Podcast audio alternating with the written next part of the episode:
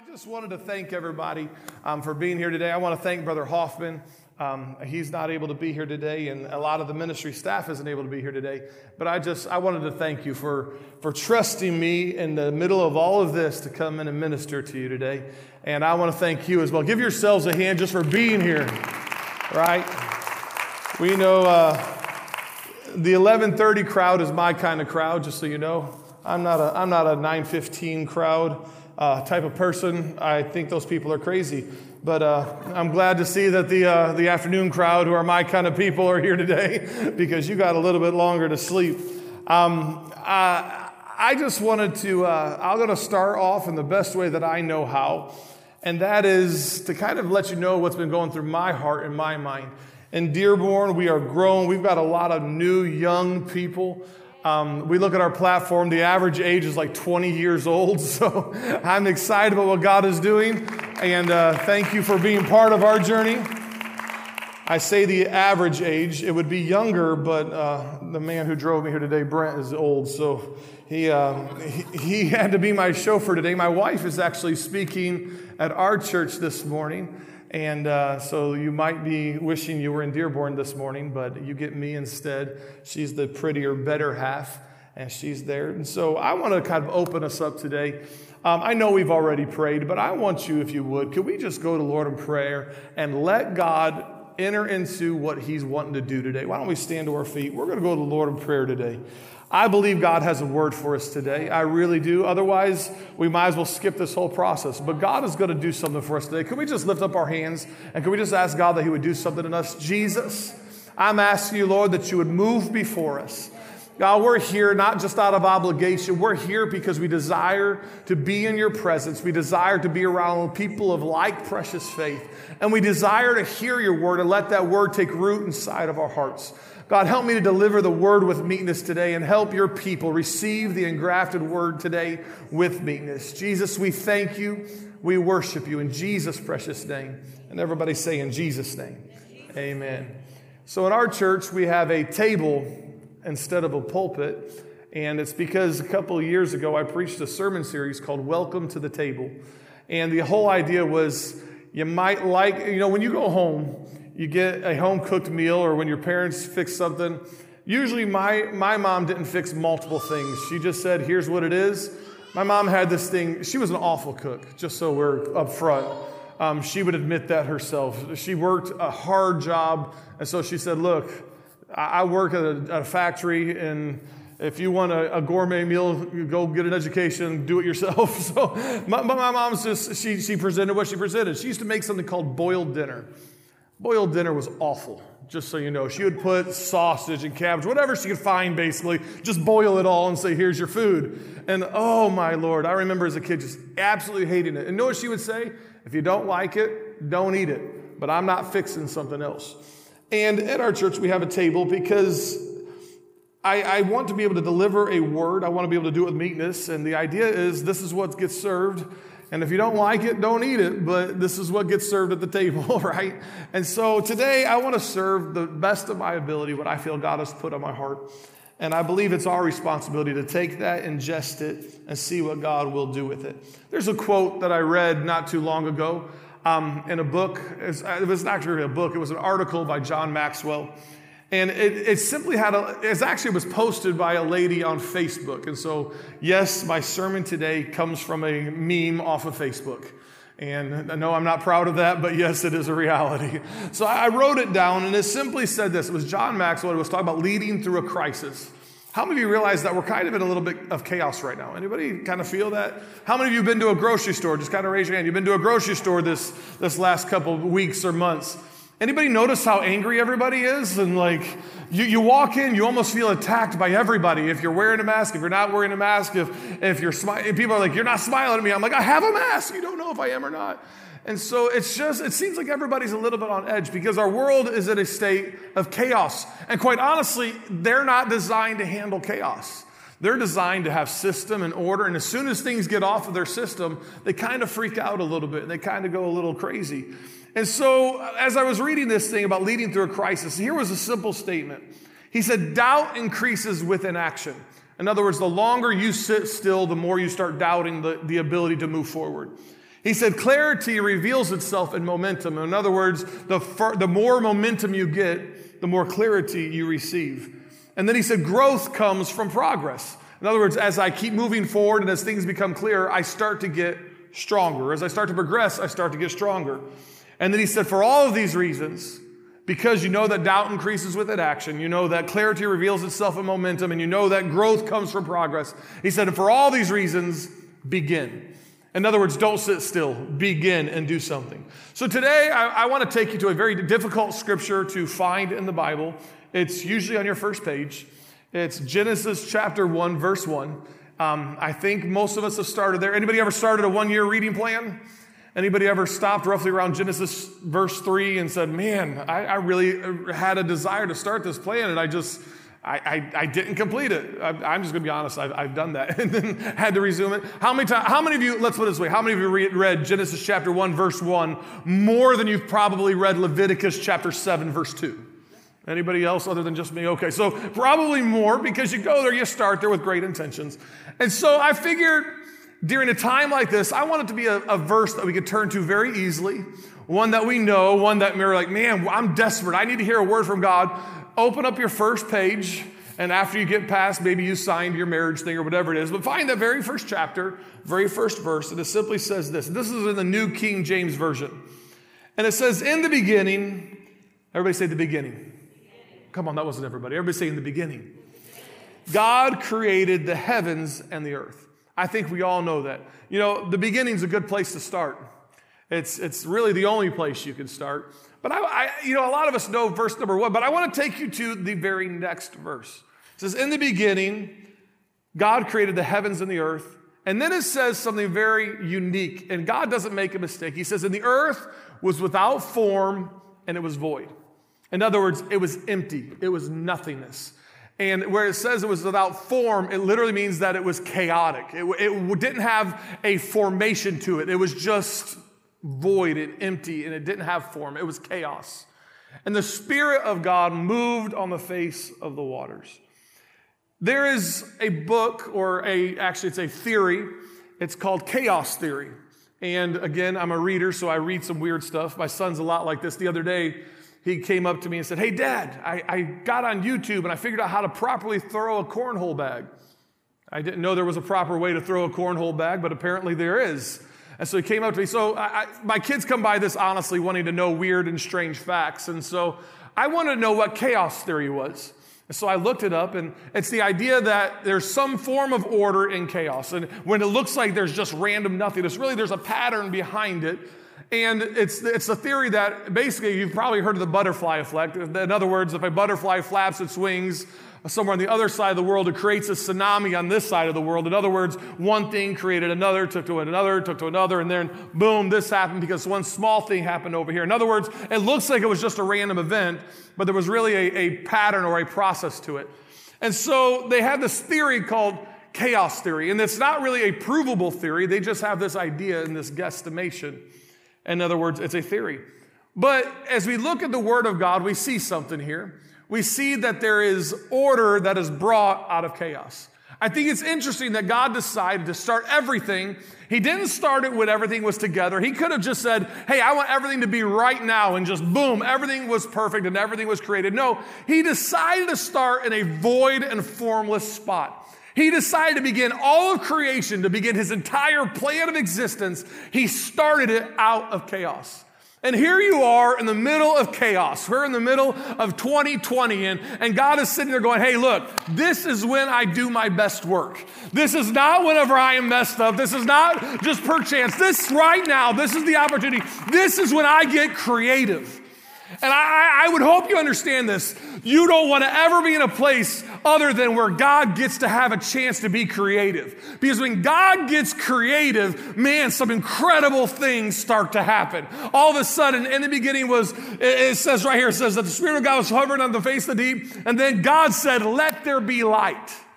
There was never light until there was chaos. And all of a sudden, out of chaos, God said, Let there be light. And God started creating one of the most dynamic things that's ever been created in the universe. He created light. And he did this right out of chaos. What is God going to create in you and start in you right now in the middle of what you think is a time of chaos? It's an awesome thing to really consider that God is going to do something in the middle of all of this mess in the middle of, I'm looking around right now. I got people afraid. I got people scared. You got friends who have COVID. Have, let me tell you something. God is still in control. He never lost grasp. He's never surrendered his control. He's still in control. And you guys know my story. Most of you know I've had to deal with cancer, and that was eight years ago. I was brain cancer, and I was supposed to be dead by now, but God is in control. It's like clap back. God is in control. You've got to understand that. You've got to get your head wrapped around this, that God is in control. You know, one of the most calming things, and I said this this morning, but one of the most calming voicemails I ever got was Brother Hoffman. And I believe I've told some of you this before, but I got a phone call from Brother Hoffman the day I was diagnosed with cancer. And he didn't get a hold of me. He just left it on my voicemail and he said, Hey, Nathan, how you doing? He said, This is Harold. And brother, I know, I'm like, oh no, this is Brother Hoffman. No, this is Harold. And he said, uh, I'm a firm, I heard your news, man. I'm sorry to hear this. He's like, but I'm a firm believer that if God's done with you, there ain't nothing you can do about it. You might as well just sit back and prepare to die. Whoa. I was like, what? like this, this is this is my word of encouragement. Wonderful. Thank you, Brother Hoffman. And then he said, but if God's not done with you, there's nothing that can remove you, so you might as well relax. And believe it or not, that was the most comforting thing I had heard that week. It was just the idea that, hey, your life might look like chaos, but God is in control. In the middle of chaos, He creates light. In the middle of destruction, He creates peace. God is in control. So I just want to remind you that today. It might look accidental, but God has a plan for everything. God has a plan for everything.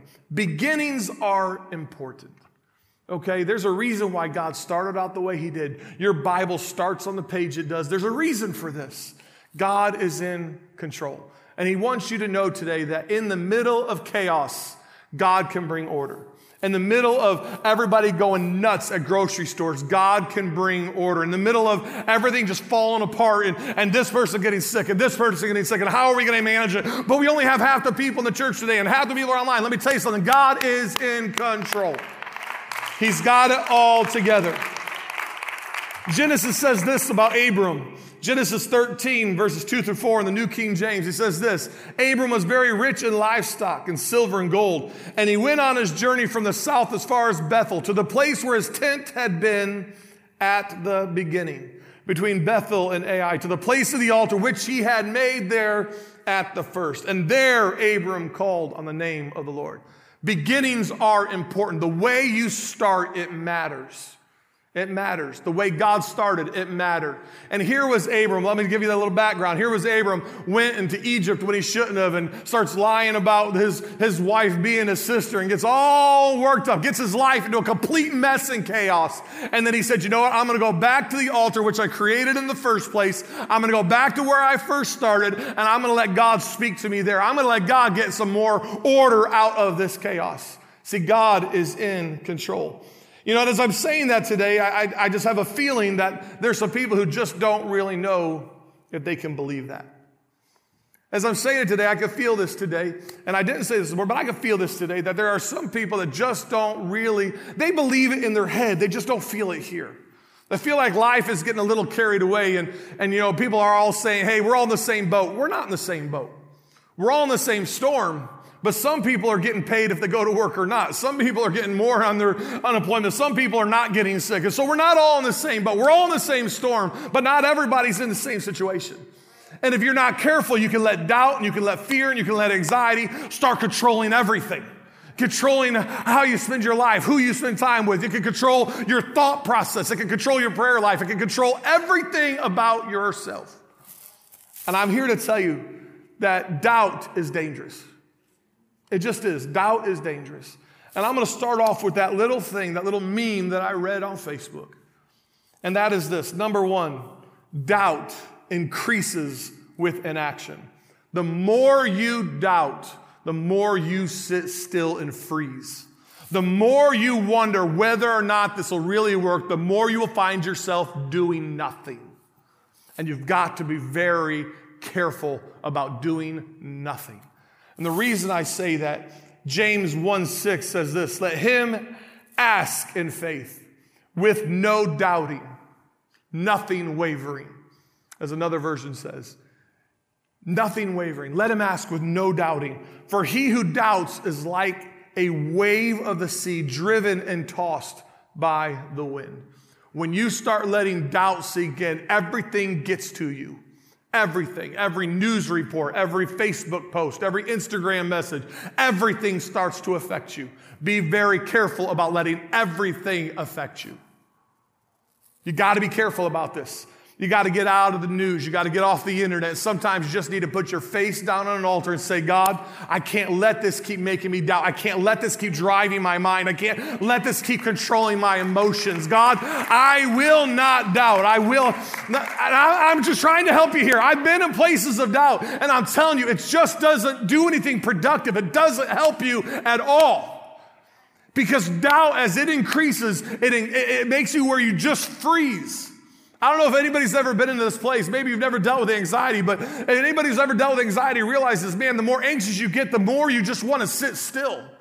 The more you just want to disappear into a room and just pretend that life isn't really existing. Doubt increases with inaction. There's a story in Matthew. Jesus, they see him, and, and, and, and Peter does something. Peter tries to walk on water. I'm sure you guys have heard this story. It says the disciples, when they saw him walking on the sea, they were troubled and saying, It is a ghost. But immediately Jesus spoke to them and said, Be of good cheer. In other words, stop. This says, Do not be afraid. Stop doubting. Stop being so scared. And Peter said, If it's you, command me to come out on the water. So Peter literally steps out and Jesus said, All right, let's go. So Peter steps out, takes a foot, takes another one. And you know what? He did great until he started to doubt. When he started to doubt, when he stopped moving forward, he started going downwards. There was a message that was preached at our church not too long ago by Sister Sarah Brooks. And she said, The whole message is move forward, keep going forward, keep going forward. And I'm telling you today, the more you doubt, the more you'll sit still. Pray this that my faith fail me not. Pray this that God, I, I believe, but help my unbelief. Start getting to a spot where you say, God, I'm tired of doubting you. I'm tired of wondering whether or not you're going to take care of me. I'm tired of wondering whether or not I'm going to survive all of this. God, help me to move forward. I'm just, I'm just going to encourage you today. Maybe this isn't, I'm telling you, I knew what kind of atmosphere I was going to walk into because I've been dealing with it myself as a pastor, right? I know people are a little anxious. They're a little bit on edge. It's, it's, it's okay. I put this out on, on, on uh, a post the other day or not too long ago. I simply said this. I said, you know, we're living in a polarized society right now. In other words, you're either all this or you're all that. If, I mean, it is like people ripping each other apart, people tearing at each other's throats. We live in a very polarizing time. Let me tell you something people watching online, it's okay. You're okay. People who decide to come to church today and be in the presence of God, you're okay. Okay, th- uh, let me just help you out. You're okay. God's going to bring you through this. You're, you're going to grow in faith. You're going to increase in knowledge. You're going to become more and more spiritually mature. God's got this. It's okay. You're going to be fine. I don't know who needs to hear it today, but you're going to be okay. You're going to be just fine. You know, you're watching at home. I'm telling you, lift your hands up where you're at at home and worship and say, God, help me to grow spiritually. Help me to. God's not going to be stopped by these four walls. God's going to continue to push us forward. We're going to keep increasing. We're going to see revival. People are going to be baptized in Jesus' name. People are going to be filled with the Spirit. It's going to be okay. It's going to be okay. Keep moving forward, which takes me to the second point. And that is this as you start moving forward, clarity reveals itself in momentum. The more momentum you get, you know, they, they say this, it's amazing. A train that is stopped, a train that is not moved, can be held there by just a single brick. You can put a little block of wood in front of this train, and no matter how much power, no much how much engine power and all that goes, it cannot move forward because it has zero momentum. You take that same train going 60 miles an hour, you put those bricks in front of it, those bricks are going to be shattered to pieces and it's just going to keep going. Because clarity reveals itself as you keep going forward. You cannot stand still, you cannot stop just because of a sickness, just because of a disease, just because. And I'm preaching out of experience. I can't let cancer stop me, I can't let sickness, I can't let seizures. There is nothing that can stop me. What can separate us from the love of God? Nothing. We keep moving forward. We keep pressing toward the mark. It's what we're called to do. So, yes, you may be afraid. Pray, God, help me to relieve my fears. Courage is not the lack of fear, courage is doing it in spite of fear. Get up and do it anyway. You might be nervous. Get up and do it anyway. Keep going forward. Clarity starts revealing itself in forward momentum. Philippians, Paul says this to the church of Philippi. He says, Not that I've already attained all this Philippians chapter 3, and I'm going to read again out the NIV. Says, Not that I've already obtained all this or I've already arrived at my goal, but I press on to take hold of that which Christ Jesus took a hold for me. He said, Brothers and sisters, I do not consider myself to have taken a hold of anything, but this one thing I do. I'm telling you, when the Bible says this one thing I do, it's a good idea to pay attention. If, he's, if he boils it all down to this one narrow little point, you might want to listen. He says, This one thing I do. He says, I forget the things which are behind. The glory years of First Church are not behind you. This didn't stop anything. This simply got people more mature to go do the next thing that God has called us to do. It just simply said, all right, I'm gonna, I'm gonna start doing some things. I'm gonna shake your little world. I'm gonna shake your little thought process to where you have to start praying for yourself. You can't depend on Brother Hoffman carrying you in prayer. You can't depend on Brother Neto carrying you in prayer. You can't depend on Brother John Gibbs getting up here and getting you amped up. You're gonna have to learn to do it for yourself. You forget the things which are behind and you press forward toward the mark of the high calling of Jesus Christ. It's what you do. We go heavenward. This is what we do. We are, and you know, I'm telling you, as you get momentum, as you keep going forward, the picture gets brighter, it gets clearer, it gets sharper, it gets, it gets more uh, uh, distinguished where you can say, man, now I get it. Now I understand of the things I'm supposed to do. Some of you have been sitting around going, man, I don't know what the next step is in my life. And the reason why you're wondering is because you're not moving forward. Sometimes you got to walk where you can't see. They talk about the African impala. It can be trained, it can be caged in by a two foot fence. It can jump 12 feet straight in the air, but it can be enclosed in a zoo in a two foot fence because it will not jump where it doesn't see where its feet can land. Some of you, the reason why you are still trapped in and imprisoned in in your own little thought process is because you refuse to jump where you can't see where your feet can land. And God's sitting here going, hey, this is a different season. It's time to begin something fresh. It's time to begin something new. It's time to jump where you don't see the landing. It's time to get baptized, regardless if you understand it all the way or not. It's time to lift your hands and surrender yourself to the Spirit, regardless if you think you can control it or not. It's time. It's time to begin something. It's time to witness to somebody, regardless if you think about their response. It's time to start praying with your family. It's time to find a random stranger, start saying, God has a word for you, regardless of where you see if your feet are going to land or not. It's time to start something. This is not a time to freeze. This is a time to keep moving forward. Clarity reveals itself in momentum. And as you start moving forward, as you start pressing toward the mark, I was going to pick on Kento because I need him to press something. Can you do a push up still? All right. I had to make sure. He's old and married now. Do, do a push up for me. Look at this. You guys are like, what in the world is he doing? Do a push up for me. Look at that man. That was like too easy. I should have told him to do like 10. Colin with those little arms. I'm kidding. you know what happens when you press?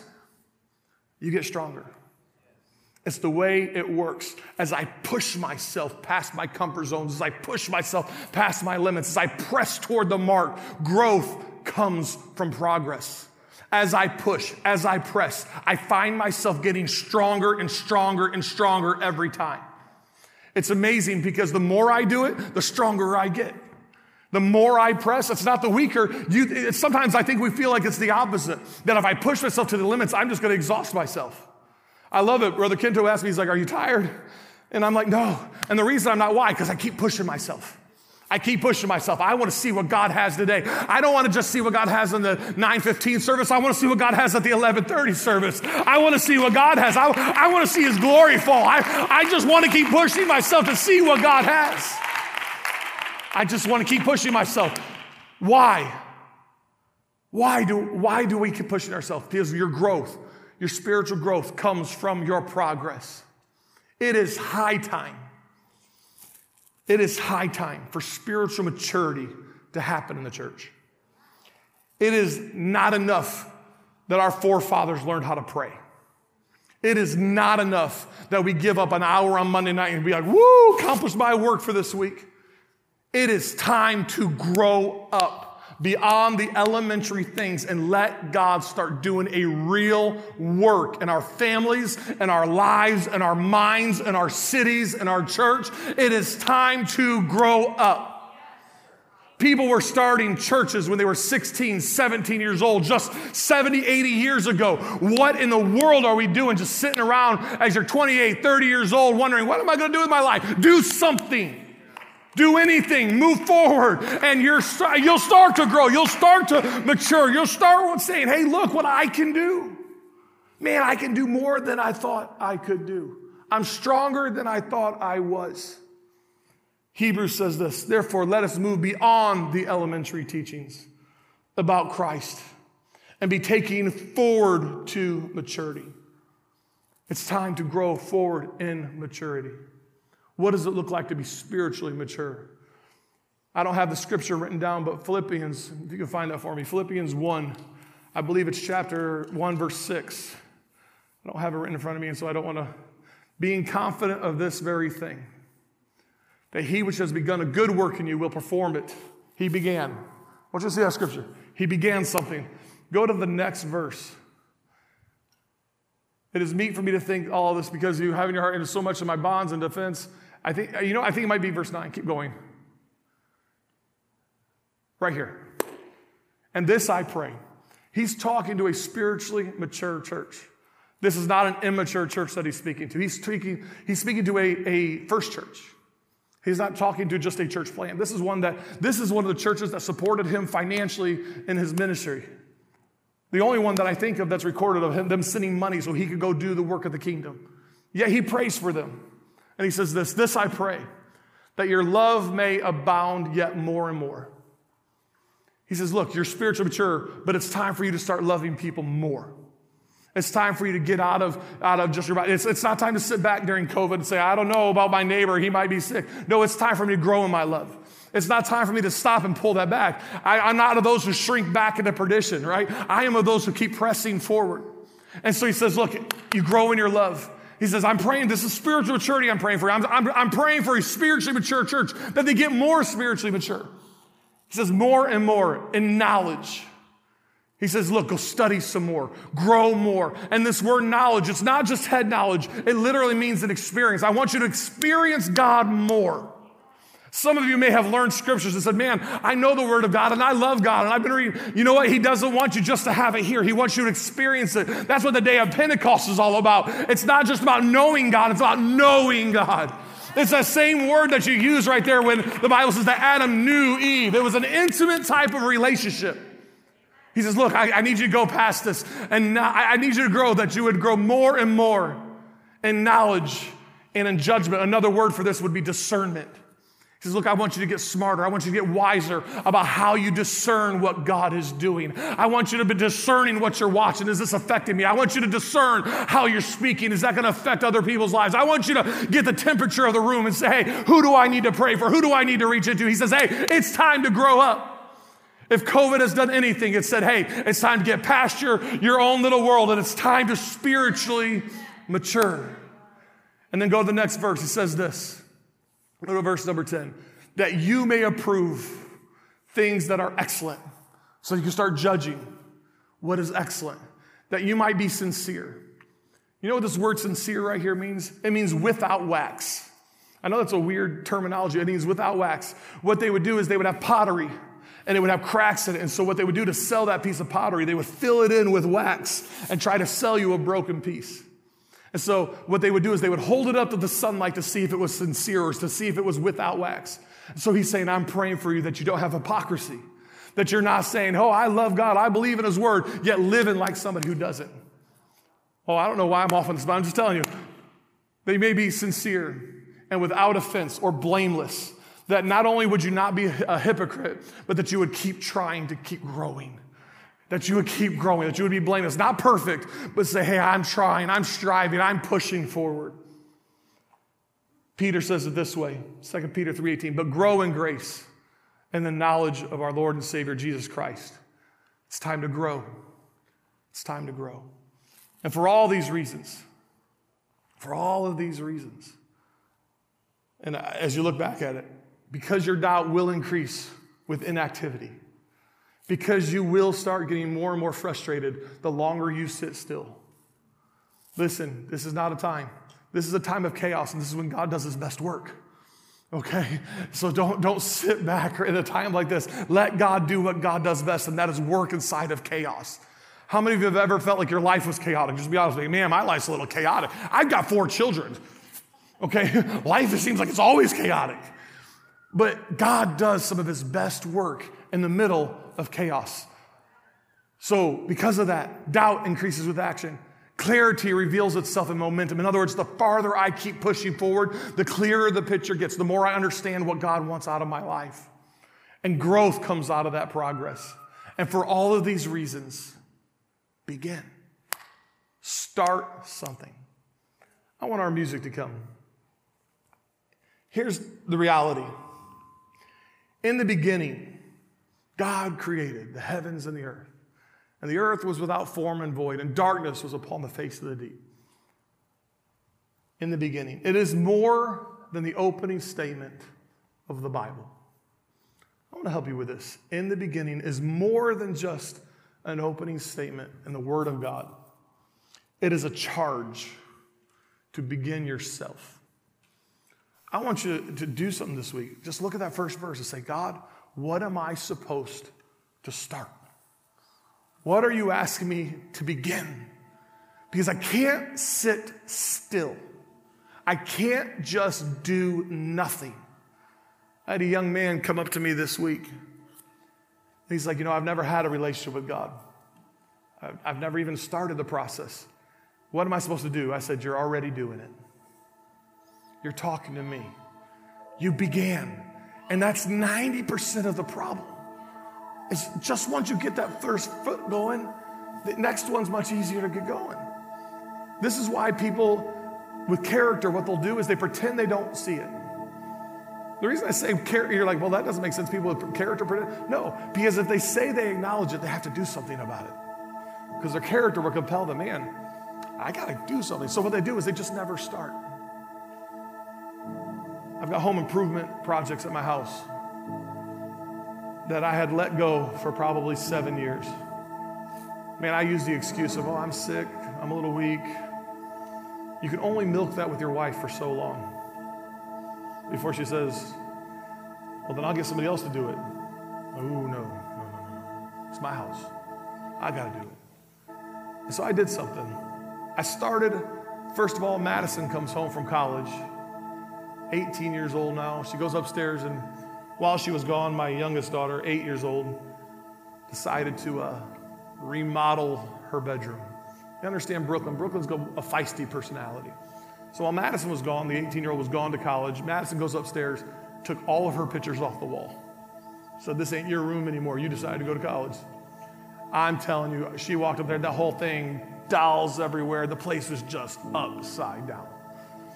Madison came in and her jaw just dropped. Like, we replaced her. I can't believe you just let her take over my room. So Madison goes and goes, We need new paint. Hey, Dad. And thus the, the remodeling projects began. We're in the middle of COVID. I was like, You know what? I've never had a time like I do right now to start something. So we started in Madison's room, got it all patched and drywall, new paint new couches and furniture and you name it, we had to go in and do it. Futons or whatever it is. I don't know all the names for all this stuff. I just know I did it. And I paid for it. Definitely paid for it. So after that was done, The boys' room I hadn't painted in 10 years, hadn't touched it. Oh my Lord. Some of the stuff you find in a 12 and 16 year old's room when you haven't touched it in a long time, it's not a pleasant sight or experience. So we moved out the beds, and there's old food and stuff tucked under things. I'm like, oh my Lord, this is, this is awful. So we started painting that room. Man, got cool gaming system lights all around the back of their TV screens they use for their PS4s and all around the top of the ceilings. We have cool LED lights that change colors. Well, that got my wife thinking, you know, the kitchen hasn't been done in a while. So, so I go in there, and the way this, the kitchen started is my, my eight year old opened the refrigerator door, and the, the door fell off. I guess it was time to replace the refrigerator. So, here comes a new refrigerator. This is how home improvement projects work, by the way, if you've never done one. Once you get started, it's like another thing, another thing, another thing, right? This is why you don't start, right? You're like, man, if I start touching this, I know what it is. If I start Steve back there as a drywall, you know, you know once you pull one panel down, everything else is coming down eventually. It's just the way it works. So I repainted the kitchen, replaced the refrigerator. I'm going somewhere with this, I promise. After that was done, Monica was like, oh, that looks so good. The bathroom ceiling's cracking, Nathan. So I went in and I redid the bathroom, repainted everything, remudded the ceilings. So much work. While I was doing that, we noticed a little hole in the ceiling, little cracked paint in the ceiling in the, ba- the living room. My wife goes, Oh, just YouTube it. This is a simple thing. I don't know if you know this, you can't learn drywalling off of YouTube. Just, just call somebody who knows what they're doing. So got involved in that. My point is this I had time to start something during COVID, and it was just that forward momentum that started everything else. Just that one step into Madison's bedroom created the trickle down to Caleb and Micah's, created the trickle down to the bathroom, to the kitchen, to the living room, to the ceiling. I'm going to encourage you, above all else, begin. In the beginning. And you wonder, but right now is a time of chaos. Right now, how can I start a ministry? How can I start a prayer life? How can I start teaching a Bible study? People don't even want me in their homes right now. Everybody's sick. Meet at a park begin. This is, this is not maybe what you thought you would hear today. I don't know. Begin. Start something. Go forward. Because as long as you freeze and you don't move, your doubt will keep increasing. It's not going to get better just by sitting still. It gets better in your own mind, in your own vision. It gets better as you push forward. I want us to do something today. I want us to begin. Begin by coming to Monday night prayer. Oh, I don't know, I'm a little nervous. Begin by coming to Monday night prayer. If you're nervous, pray outside, be with the people. Begin. I don't know, it's been a long time. I, have got this addiction. Begin. Call somebody. Call, call Pastor Neto. Call Pastor Hoffman. Say, hey, look, I'm dealing with this. And I've, I've put it off for a very long time. Because I promise you, you start dealing with that issue, you'll start dealing with the next one, You'll start dealing next one, and you'll get clarity about what God wants you to keep doing as you move forward. Begin. And so I'm wondering if we could do something. Can we just begin today? Can we just stand to our feet? And you know what God's been putting in your mind. You know the things you've been struggling with. You know the things you've been dealing with. You know the fears that are in your mind. You know the doubts that are in your heart. Begin. I promise you, I, I, I'm not going to apologize for it, but I promise you this if you begin moving forward, you just watch what God does.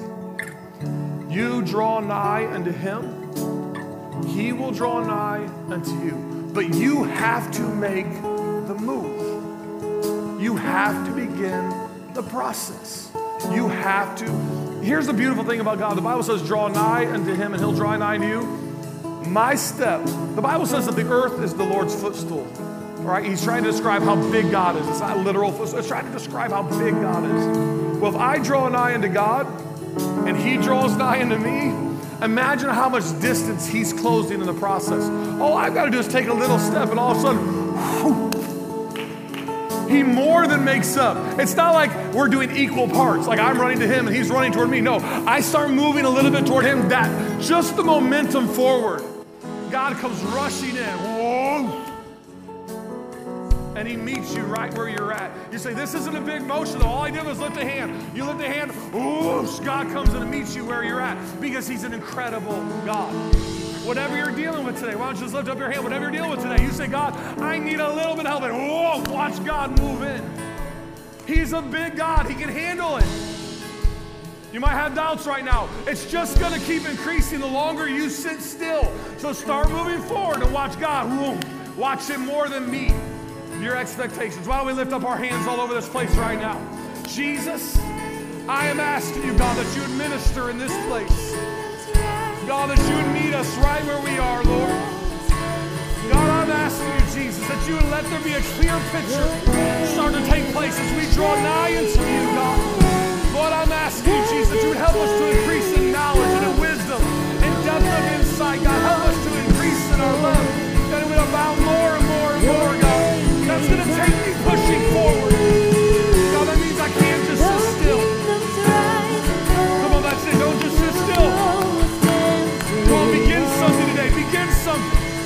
Maybe